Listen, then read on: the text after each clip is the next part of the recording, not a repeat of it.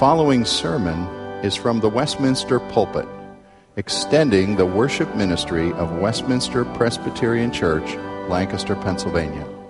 We are a local congregation of the Presbyterian Church in America. Please contact us for permission before reproducing this message in any format.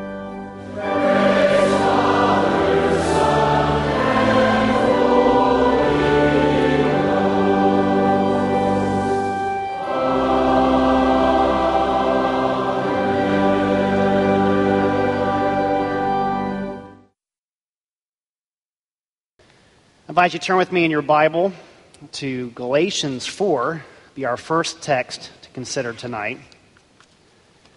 Though the regular season of celebrating the birth and incarnation of Christ is a few months past, uh, we come tonight uh, to consider the important scriptural teaching on the Son of God who came in the flesh, as we come in our series tonight in the Apostles' Creed we come confessing that Jesus Christ was born of the Virgin Mary. And we come tonight to consider how this shapes our understanding of God's purpose in redemption. Well, tonight we want to look at this very pregnant phrase uh, from three very important New Testament texts from Galatians and two passages from Hebrews. Please follow as I begin in Galatians 4, verse 4. But when the fullness of time had come, God sent forth his Son, born of woman, born under the law, to redeem those who were under the law, so that we might receive adoption as sons. And because you are sons, God has sent the Spirit of his Son into your hearts, crying, Abba, Father. So you are no longer a slave, but a son. And if a son, then an heir through God. And if you would turn over to the book of Hebrews, I read from chapter 2, beginning in verse 14. Since, therefore, the children share in flesh and blood, he himself likewise partook of the same things, that through death he might destroy the one who has the power of death, that is, the devil and deliver all those who through fear of death were subject to lifelong slavery. For surely it is not angels that he helps, but he helps the offspring of Abraham. Therefore, he had to be made like his brothers in every respect, so that he might become a merciful and faithful high priest in the service of God, to make propitiation for the sins of the people. For because he himself has suffered when tempted, he is able to help those who are being tempted. And then over in chapter 4, concluding, beginning in verse 14. Since then, we have a great high priest who has passed through the heavens, Jesus, the Son of God. Let us hold fast our confession. For we do not have a high priest who is unable to sympathize with our weaknesses, but one who, in every respect, has been tempted as we are, yet without sin. Let us then with confidence draw near to the throne of grace, that we may receive mercy and find grace to help in time of need. This is the word of the Lord our God. Let us pray. Father, we marvel at the wonder of wonders that you sent your Son, the eternal, begotten Son of God, into this world to take up human nature to be bound with us, to be identified with us, to bear our burdens, and to carry our shame to the cross. We praise you, Lord Jesus, and we pray for insight and wisdom as we consider these scriptural passages tonight. And we ask, O oh Lord, for your inspiration and guidance in Jesus' name. Amen. In the popular film Avatar, that was popular a few years ago, we the storyline goes that there, there's a mission sent from Earth into outer space to one of the inhabitable moons of the planet Saturn. And there, the humans establish a colony to mine this planet of its resources. Now, the large, tall, blue skinned creatures uh, natives of this planet are resistant to the human invaders and feel threatened, feel that their way of life is threatened by the humans. Well, in order to build connections with this foreign alien race, human scientists discover a way to transfer the identity and personality of a human into the body of these non human creatures. Now, one of the main characters of the story is a Marine veteran who is bound to a wheelchair and volunteers for this mission. As this man enters into the world of these creatures, he begins to identify with them, their cares, their concerns, their feelings, being threatened by the human invaders. Well, after a series of mishaps, this man begins to mature and becomes a leader and savior of sorts to lead the people of this planet, to lead them in a rescue mission, to save them from the greedy and murderous threats of the human race. Other stories popular in film and in book in our culture, such as parents and teenagers trading places, such as in the Freaky Friday films, all speak to this, this fantasy desire of being able to enter into another person's world, to identify with them, or to have someone else come into our world so that we might be understood. This longing to be known, to be understood, to be rescued from our helpless condition runs deep within our culture and in every human heart. This hunger is satisfied in the person and work of Jesus Christ, who entered into our world as a helpless baby, grew to a man to fulfill his Father's rescue mission. Most Sundays, we confess the Apostles' Creed, which affirms that Jesus Christ, the Son of God, who was conceived by the Holy Spirit, was born of the Virgin Mary. I begin tonight with a couple of clarifications on this doctrine. Contrary to the pagan myths, whether they be the Greeks or otherwise, the Son of God was not conceived by relations between a Zeus like God and a human maiden. As Pastor Light addressed last week in response to Mary's question, the angel Gabriel declares in Luke 1:35, "The Holy Spirit will come upon you, and the power of the Most High will overshadow you. Therefore the child to be born will be called holy, the Son of God."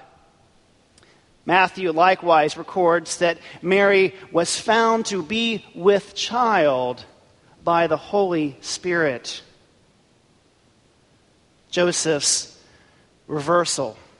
His reversal of no longer intending to break his betrothal commitment to Mary.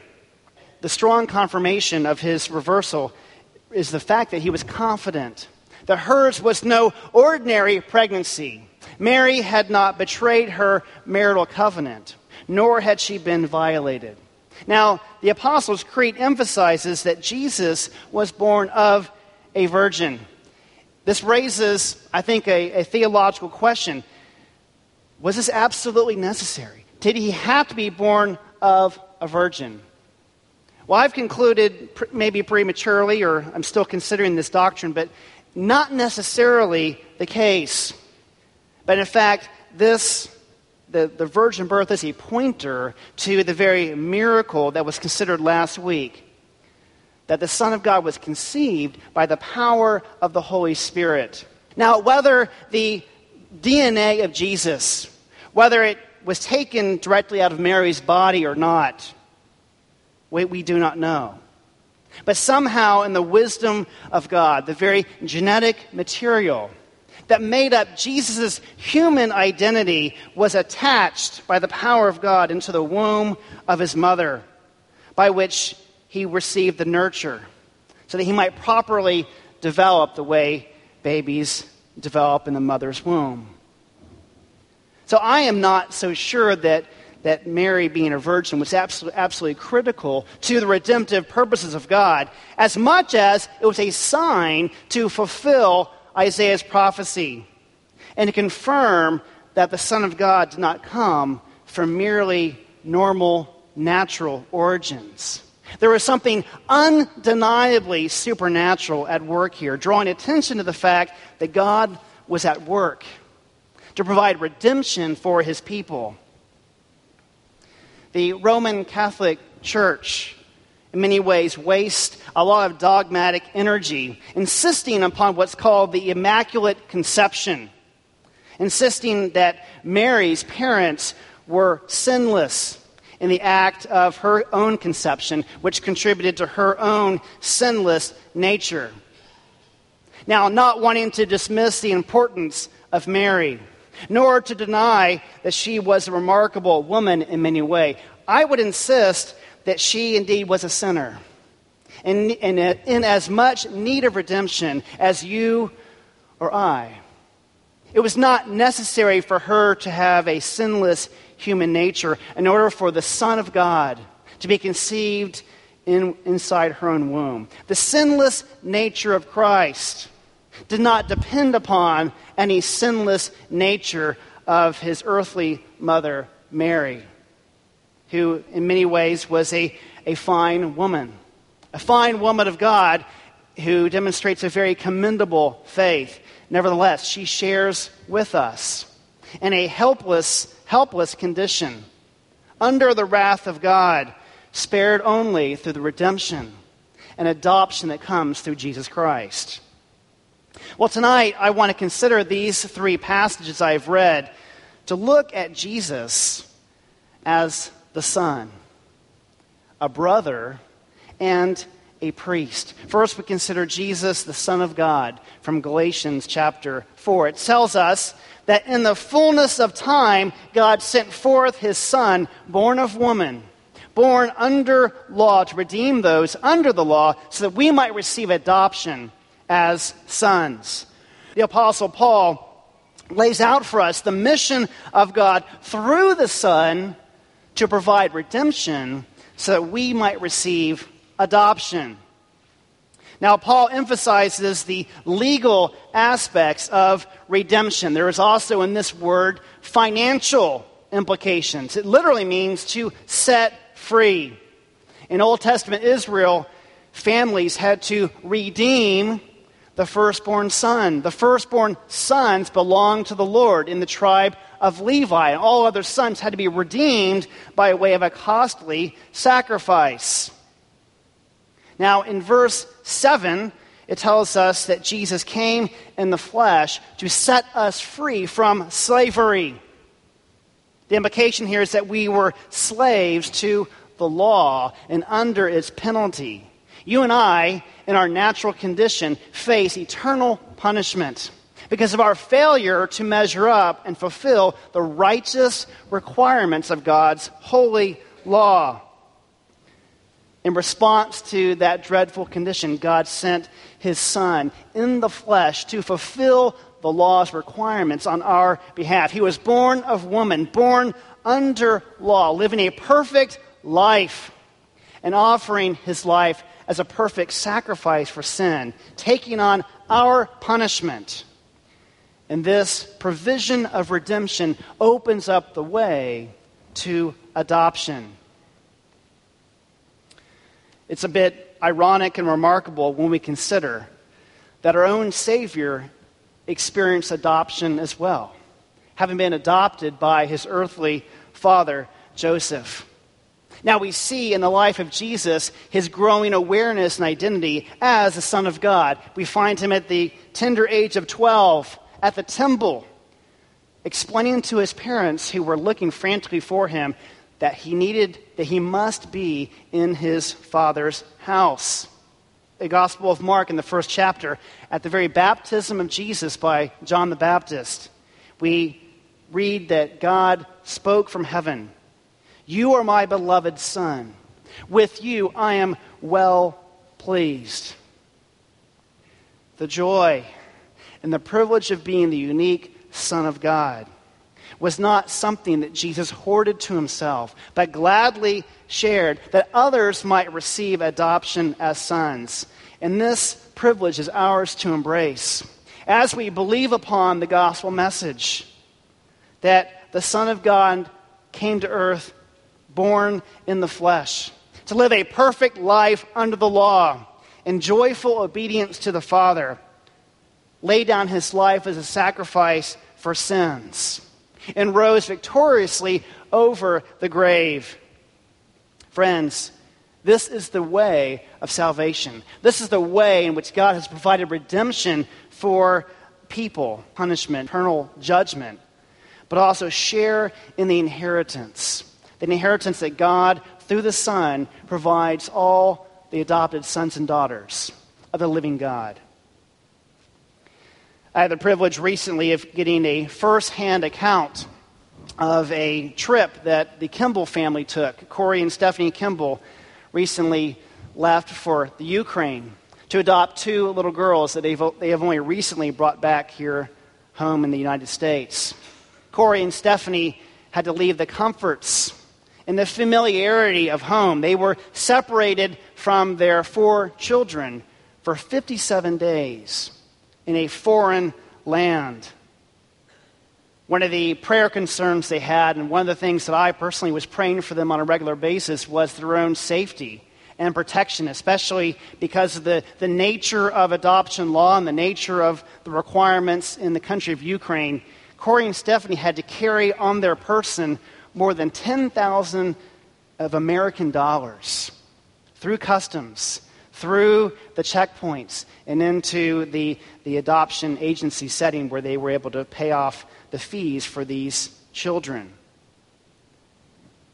They had to go through various legal requirements. They had to provide proof of citizenship, pay various fees, uh, satisfy the needs for, for, for medical exams, and provide medical records.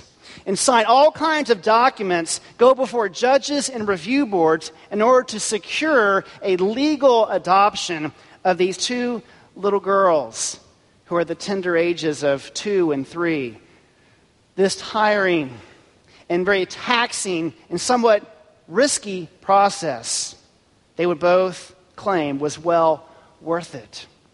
To communicate and experience the gospel, even as they go to claim, to redeem, and to adopt little girls who would be helpless without an advocate, without a family coming to take them as their very own. Our friends the Kimballs have provided us a beautiful picture of the gospel. As we understand that Jesus left the ease and comforts of heaven, sitting at the right hand of his own Father, came to endure the trials, the taxing demands of life on this earth, to experience hassle and pain. And it's this very sacrifice that led to the ultimate sacrifice. It helps us realize how desperate you and I were in our own helpless condition. We were no more able to save ourselves than these two little girls who were able to redeem themselves from a life in an orphanage without a family or a home. Jesus entered into the orphanage of this world. He would not leave us stranded and without hope, but wanted to bring us home to the Father as his well loved sons and daughters. We find parallel themes between Galatians 4 and Hebrews 2. And as we move there, we find a new emphasis on Jesus as our brother. It says in verses 14 through 16 of Hebrews 2 that Jesus shared in our flesh, that he might destroy death and deliver us from tyranny the Son experienced humanity, that he might taste death for us and defeat death's power. It's very common among people, both believers and unbelievers, to express a very real fear of death. It's oftentimes the unspoken and untouched topic at family gatherings or even when uh, the obvious has happened at the death of a loved one. We are looking forward to the release of Pastor Rogers' forthcoming book explaining biblically what happens after death. And we hope that this will be a wonderful resource to our people, to believers and non believers alike. In our text, it tells us that through Jesus Christ, we are set free from the slavery, fear of death.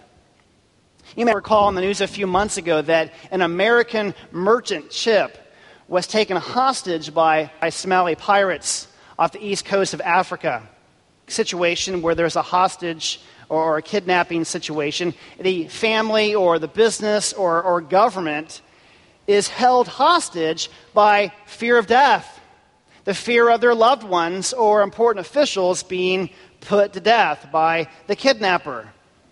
Well, thankfully, in that situation, the crisis was averted by sharpshooting Navy SEALs who were able to rescue the sailors and put to death these pirates in a similar fashion. We who were held hostage by our fear of death have been set free by Jesus, who has put death to death by conquering sin and overcoming the grave. Now, the Apostles' Creed does not provide us a, a clear explanation of what happened at the cross, what we call the theory of atonement. In fact, for the better part of a millennia, the church fathers believed in what may be called the ransom theory, speculating that when Jesus went to the cross, what he did was paid a ransom to the devil, only to fool the devil by rising again from the dead. It was not till the work of Anselm of Canterbury in the 11th century in his, his work entitled Why God Man? Why did God become man? Well, the purpose was for Jesus to to satisfy the wrath of God, to meet the righteous requirements of law, to take on our punishment for sins. And our text alludes to this very truth in verse 17 as it speaks of the priestly work of Christ to provide a propitiation for sins, to satisfy and wipe away all guilt and shame. Hebrews 1 and chapter 2, especially in verse 16, it clarifies that, that, that Jesus did not take on the nature of angels. It was not the Father's will that Jesus incarnate in the likeness of, an, of angels. As far as we know, the fallen angels are not redeemed. In fact, we understand from Scripture that a majority of angels don't even need redemption, but rather it's the human race that universally is in need of redemption. And so it's to us who were made a little lower than the angels, have a Savior who was made in our likeness, who took up our very nature, and it was the Father's pleasure for him to save the human race people who bore his image, to experience the redemption that the angels long to look into and marvel at. I'm struck in verse 17 of Hebrews 2 the casual candor in which the author describes Jesus being made like his brothers. It takes for granted that Jesus is our brother. I think this is a very bold declaration of identifying us in, in such a familiar term of association with Jesus as our brother. So we ask, what is it that a brother is for? Well, years ago, some, some of my parents' friends had a situation where their eldest son's life was threatened by what's called aplastic anemia. This was a, an, an autoimmune system failure that the doctors believe was a result of him working for a painting contractor, and the chemical benzene has this tendency to attack and dismantle uh, his immune system. Well, this, this young man required a bone marrow transplant to survive. Thankfully, his younger brother was a perfect match and very willingly offered himself up and went through the somewhat painful and very invasive process of becoming a bone marrow donor for his older brother to save his life. I also heard years ago another story of, of a little boy who was found to be a perfect bone marrow transplant match for his sister, whose life also was threatened.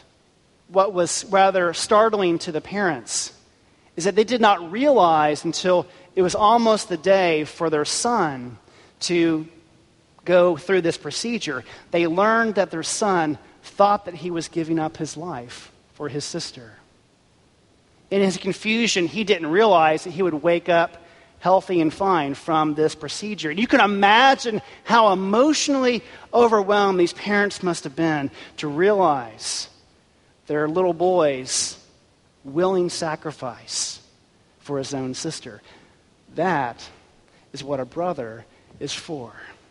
And that is the kind of brother we have in Jesus Christ. Jesus is not a begrudging older brother like the older brother of the prodigal in Luke 15. He is not resentful towards us rebels who do not deserve anything but eternal punishment. He did not hoard the inheritance that was, that was rightfully his in fellowship with the Father. Rather, it was being consumed with the Father's pleasure and his very delight to share in the fellowship with the brothers and the sisters, to endure all the misery and the sorrows of this life, sacrificing himself and declaring it was well worth it for the joy set before him endured the cross, scorning its shame. Hebrews chapter 2 tells us that Jesus had to be made like his brothers in every way in order to become a merciful and faithful high priest. And it continues with this theme in chapter 4, where it says that Jesus is our high priest, sympathizing with us in our weakness and securing our eternal salvation. Hebrews 2:18 says that Jesus suffered when he was tempted, and therefore he is able to help those of us who are being tempted. There are some who dismiss this, wondering, well, how can God possibly understand my plight, my struggles, and my temptations? I would contend that the opposite is, quite, is, is, is true. That Jesus understands sin and temptation much better than we do. C.S. Lewis writes of this very topic and illustrating from a war analogy how it's only those who stood up and resisted the oncoming powerful German army who truly knew how strong it was, whereas those who surrendered early knew very little of its strength. Hebrews 4:15 says that we do not have a high priest who is unable to sympathize with our weaknesses, but one who in every respect has been tempted as we are, yet without sin. All of us want sympathy. Perhaps we had a very sympathetic mother. We might receive sympathy from a spouse or a good friend. But none of them sympathize with us the way Jesus can sympathize with us. There are those who insist, in perhaps their own self pity, that nobody can sympathize with them. Jesus does. Jesus enters our world. And when we understand that, it means the death of self pity. It means the ultimate death of crushing loneliness when we realize we have a Savior who identifies with us. Jesus fulfills what the psalmist writes in Psalm 103 For as a father has compassion on his children, so the Lord has compassion on those who fear him. For he knows our frame, he remembers that we are dust. Our Creator and Redeemer, and Redeemer knows our frame, enters our world, and surely sympathizes with us. Do we really believe that Jesus was tempted in every way? We know that he came in the flesh. And the scriptures insist that he knows our every weakness. He knows every trick of the devil. He understands and knows all the lies of this fallen world. And so James 1 can exhort us that when tempted, no one should say, God is tempting me. For God cannot be tempted by evil, nor does he tempt anyone. But when tempted, we are tempted by our own evil desires that give birth to sin. And when sin is fully grown, it gives birth to death. Friend, when you are tempted, remember that Jesus was truly tempted in every way. Say to yourself, My Savior is with me in my temptation. And trust that He can give you strength and joy to overcome that particular temptation.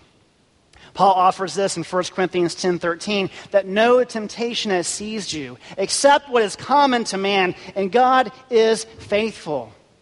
He will not let you be tempted beyond what you can bear. But when you are tempted, he will also provide a way out so that you can stand up under it. God understands your temptations because Jesus lived and dwelt amongst us and was tempted in every single way. Jesus, who walked on earth, has passed through the heavens and now has opened up for us the very door of salvation. Therefore, we can, with confidence, draw near the throne of grace to truly find mercy and grace in our time of need. We have a Savior who identifies with us, who knows every aspect of our humanity, who knows all the evil, all the temptation, and yet remained and still remains without sin. Do we really believe that Jesus was without sin? I, I think it's, it's hard for us to comprehend that, that Jesus truly was fully human, that he was tempted in every single way, such as we are, and yet remained without sin. We can hardly imagine an existence without sin. It's hard for us to believe that the Son of God would be willing to endure 33 years of life on this earth to live and dwell with sinners. Why would he go to all that trouble? What would possibly motivate such an outrageous act? Well, I think talking to my friend Corey Kimball this past week gave me a glimpse of understanding. As he described how when he and Stephanie walked into those orphanages and saw all these children, many of whom were disabled, many whom had MR, who ran to them, seeking hugs and kisses and affection. Corey and Stephanie's hearts melted. They wanted to adopt all of them and bring them all back home, but of course, legally, they were not permitted to do so. I think that that, that very instinct, that impulse that runs through the human heart, is but a glimpse of the heart of God. We heard from Pastor Rogers this morning how Jesus gladly welcomed the children. Do not hinder them. He truly delights in children. He truly delights in brothers and sisters joining him at the table to feast with his Father in glory. I sometimes speculate whether Jesus grieved on his last day on earth that he grieved that he would not be permitted to spend more time healing and touching and teaching and ministering to people, knowing that it was his Father's will for him to depart and that it was for the disciples' good that he be removed. That he would send the Holy Spirit, the counselor, to comfort them and lead them into all truth, to empower them to be his hands and feet to incarnate his life and ministry in the power of salvation as they go forth to spread the good word, to communicate this message of hope and redemption, to be the hands and feet of God, to reach the lost sons and daughters that they might receive redemption and adoption. That we might understand that we have a God who has lived and dwelt amongst us and delights for us to come to him, to rest in him, delight in him, to sing his praises, and to live for his glory all the remainder of our days. Praise be to God. Let us pray. Father, we do rejoice. Our hearts are glad that you did not spare your only Son, but freely offered him up on our behalf. Lord Jesus, we praise you and thank you that you truly did come and live and dwell amongst us, that you bore our burdens, that you carried our shame to the cross, that you understand our weaknesses and our temptations, and you give us strength to overcome them, to live not for ourselves, but for your glory. And we just pray that you might use us to be your kingdom extending agents to draw in the lost sons and daughters that they might receive adoption and redemption through your precious blood sacrificed for them. We praise you and bless you. Amen.